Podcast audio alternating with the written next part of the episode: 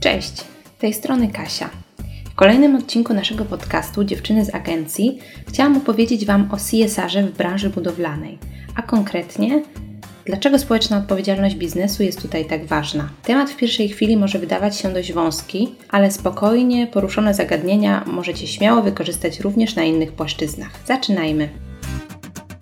Na początek powiedzmy sobie, czym dokładnie jest CSR. Najprościej mówiąc, CSR, czyli Corporate Social Responsibility, a po polsku społeczna odpowiedzialność biznesu, to prowadzenie działań, które mają na celu ponoszenie przez firmy odpowiedzialności za ich wpływ na otoczenie. Łączy kwestie społeczne, środowiskowe, prawa człowieka, etykę. Co najważniejsze i co trzeba podkreślić, są to praktyki dobrowolne. Nikt nie każe organizacji działać charytatywnie, wspierać lokalne inicjatywy. Firmy powinny same zrozumieć, że takie działania są potrzebne i przy okazji pomogą budować pozytywny wizerunek firmy. A wiadomo, że branża budowlana często musi radzić sobie z nieprzychylnym nastawieniem mieszkańców. Dlaczego? Jeśli zatrzymamy się na moment i zastanowimy nad tym, jaki wpływ na społeczeństwo ma branża budowlana, stwierdzimy, że jest on ogromny. Począwszy od wpływu na środowisko naturalne, w który ingerujemy, aż po oddziaływanie na zdrowie fizyczne i samopoczucie ludzi, którzy mieszkają w okolicy. I nie ma znaczenia, czy budujemy nowoczesne osiedle, obwodnicę miasta czy farmę wiatrową. Każda ingerencja w krajobraz odbije się echem wśród lokalnej społeczności, ale to od nas zależy, jak będzie postrzegana.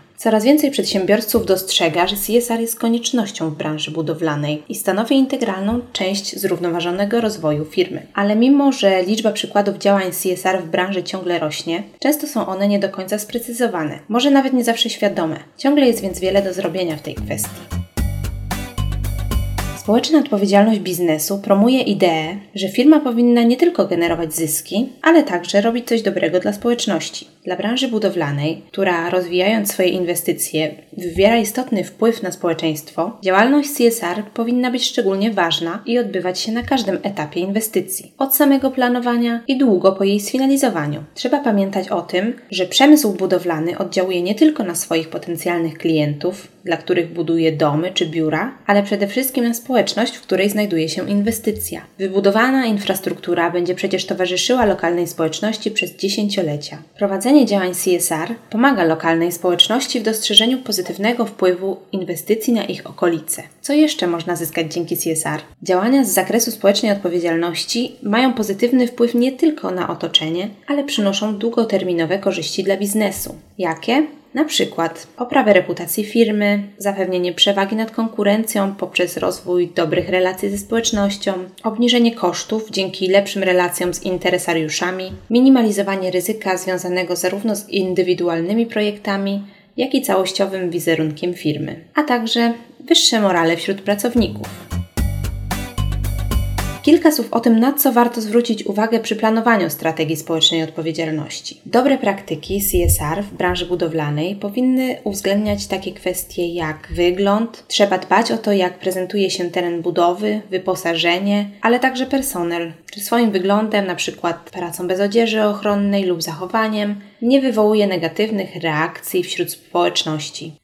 Szacunek. Każdy, na kogo wpływ mają prace budowlane, powinien być traktowany z szacunkiem. Nie powinno się ignorować czyjegoś zdania, bo może się ono odwrócić przeciwko nam i wywołać nieprzyjemne skutki. Środowisko. Należy je chronić i ulepszać jak tylko się da. Bezpieczeństwo. Trzeba bezwzględnie dbać o bezpieczeństwo pracowników i wszystkich osób znajdujących się w okolicy inwestycji. Społeczna odpowiedzialność biznesu w branży budowlanej może rozciągać się w różnych kierunkach. Firmy budowlane mogą promować filantropię korporacyjną, działalność sponsoringową, prowadzić programy edukacyjne lub ekologiczne. Możliwości jest wiele. Coraz bardziej popularna jest działalność proekologiczna. Liczba firm, które opowiadają się za zrównoważonym projektowaniem, ciągle rośnie. Wynika to też z faktu, że przemysł budowlany jest pod presją zielonego budownictwa. Wymaga się od niego, żeby był bardziej świadomy ekologicznie i dążył do zminimalizowania negatywnego wpływu branży na środowisko.